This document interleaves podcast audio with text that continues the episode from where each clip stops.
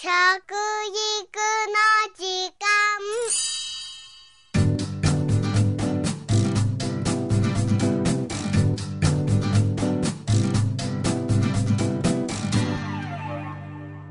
服部幸男です。食育の時間ポッドキャスト。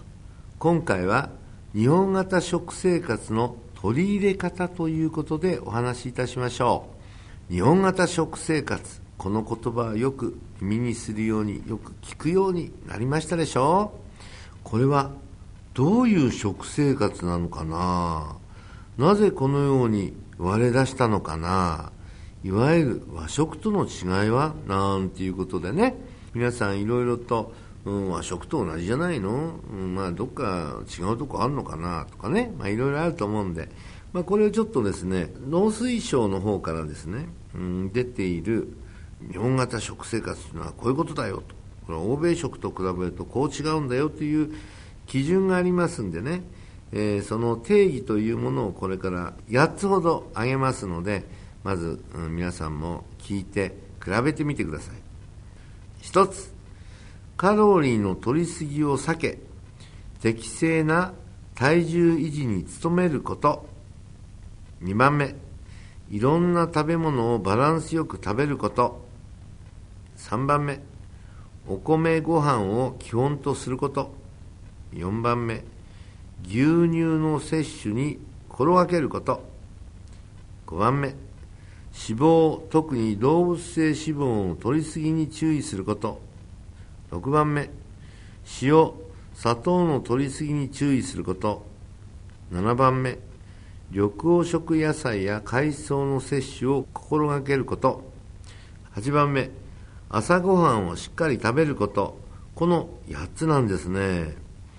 えー、この8つ言われてみりゃね、なんかずっと聞いてましたよね、皆さんも。漠然と聞いていてそうだよねっていう中身ですから要はですね日本の食料自給率というものをこう考えていった場合にね今の日本の食料自給率からではやっぱり外国のものを食べなきゃいけない部分もあるしそれと養殖というのがここね、えー、4 5 0年ずっと、うん、一般的になりましてねえー、皆さんもカロリーを上げるのにはですねタンパク質それとか糖質からだけじゃなくてね脂肪をたくさん取るようになりましてカロリー上げてるんですよね。ですからね食べる量はね意外と少なくてもカロリーは上がるというね面白いやり方をしてるんですよ。ですけど僕は思うんですけど先ほどの8つを踏まえてねいけば当然これはねご飯がベースになるわけですからねそして野菜も食べましょうとかね、うん、バランス良い食べ方しましょうとかね、カロリー取りすぎいけませんよと。だからちょっと、まあ、欧米食がね、一般的になってしまったんで、これを控えめにしましょうよというね。ですから、日本というのは、まあ、健康のことを意識しながらですね、えー、日本にあるものをうまく活用しながら、バランスよくね、取ることこそね、やっぱり日本型の食生活という一つのね定義ができんじゃないですか。要はあのまあ日常おかずというのがありますけどねおかずは、えー、洋食っぽいのが多くなってきてるわけですよ。そしたらそれのね、えー、脂肪とかバターとかねそういうものを抑えるというね。そうすればカロリー低くなりますしね。あと野菜もね実は前より食べなくなったんですよね。まず今 270g ぐらいしか取らないんであ200場合によって40ですね。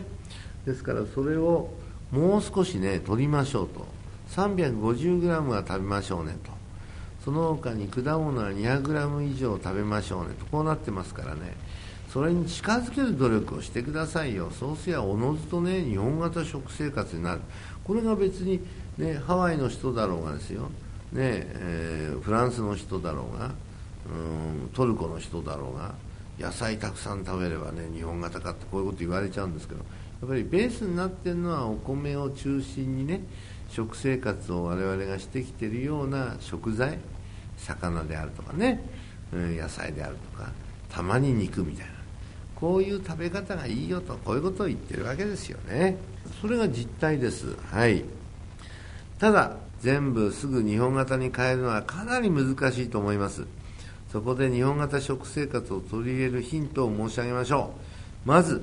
メニューをカタカナから日本語のメニューにしましょうよと、ね、でなんかね日本語よりもカタカナの方がおしゃれですね、えー、ですから今の若い人には別にカタカナだっていいかもしれないなということもあるんですけどもまあ日本語の方が、うん、和食っぽいということもあるんだと思いますがちょっと意識の中で心がけるといいかなと。そして献立は副菜に何をするかから考えましょうね。そうすれば野菜が積極的に食べられますからね、副菜っていうのは野菜ですから主菜から献立を考えるとどうしても肉や魚のボリュームが大きくなってしまいますよね。それよりはね、えー、ちょっとおひたしとかね、うん、まあ野菜もちょっと火が入った方がね量たくさん食べられますからね。すぐ 350g に達しますからぜひそうしていただきたいと思います。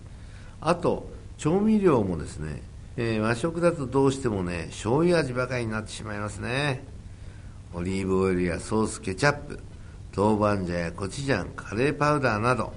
煮浸しや浅漬け煮物といった日本型食生活の中にうまく味付けをしてですね現代風の風味をね、うん、持たせましょうというね、まあ、これはどちらかというとね洋食のものとか中華風のものを入れた場合にはねなんか、うん、それは日本型食生活というのってこういうふうに言われちゃうんだけど。まあできるだけね食べた時にあまり平凡なね、うん、食べ方よりはちょっとインパクトのある食べ方っていうのはね香辛料だとかね香味野菜とかねそれをうまく生かしてそしてスパイスをもっと効かせるっていうねこれは大事かもしれませんね。そしてご飯白いご飯ばかりは飽きてしまいますもんね。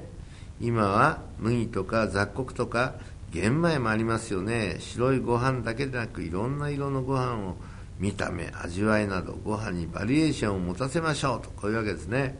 まあ、このところパックになってね五穀米とかいろいろありますからね、えー、こういうものを毎回はちょっと無理だっていう人もいるでしょうから。まあ1週間にね2点ぐらいそういうようなご飯を入れてあげるといいですね。あの本当に腸の調子はね良くなりますね。今ねやっぱり玄米をベースにしたものっていうのをね僕なんかも食べてますけど非常にあの体の調子はいいですね、えー、玄米は毎日っていうのは難しくてもね1週間に2度ぐらいはちょっと入れてあげたりね、えー、そういう方向もいいんじゃないかなということです、えー、ぜひね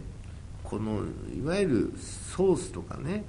えー、それにつける付け合わせのものっていうのはねちょっと一工夫ですよね。あのちょっとまたこれもね横文字になりますけどバニアカウダってあるんですね。温かいお風呂って言ってあのイタリアのね食べ方ですけど野菜をね短冊状にみんな切ってねそれでコップの中入れてそして、えー、グラグラグラっとね、えー、ベースはオリーブオイルとアンチョビとかねああいったものを混ぜたあったかいソースにつけて食べるんですけどね。まあ野菜増やすためにはねこの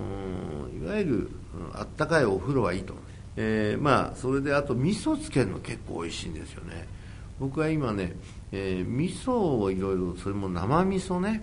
うん。あの火を入れずにね味噌をもっともっとね野菜につけて食べることを考えると昔の人やっただ塩分がちょっと強いんですよね。ですからその辺ね塩分の低めの減塩のね味噌をもっともっとね食べるといいと思いますね。えー、ぜひそういう食べ方をこれからしていただきたいと思います。ということでですね日本型の食生活というのはやっぱり欧米型というものがあまりに広がったとそれに対するねアンチテーゼでございますのでまあ欧米食っていうのは油が強いからカロリーがどうしてもね25%ぐらい上がるんですねそういうことを考えると和食ご飯を中心にするとですね25%低くおかずを組み立てることができるというね非常にね素晴らしい食べ方ですよ、うん、そういうことを意識すれば日本型食生活をあなたが食べてるということになるんじゃないかと思いますんでね、えー、それを意識していただければと思います。ということで食育の時間服部幸男でした。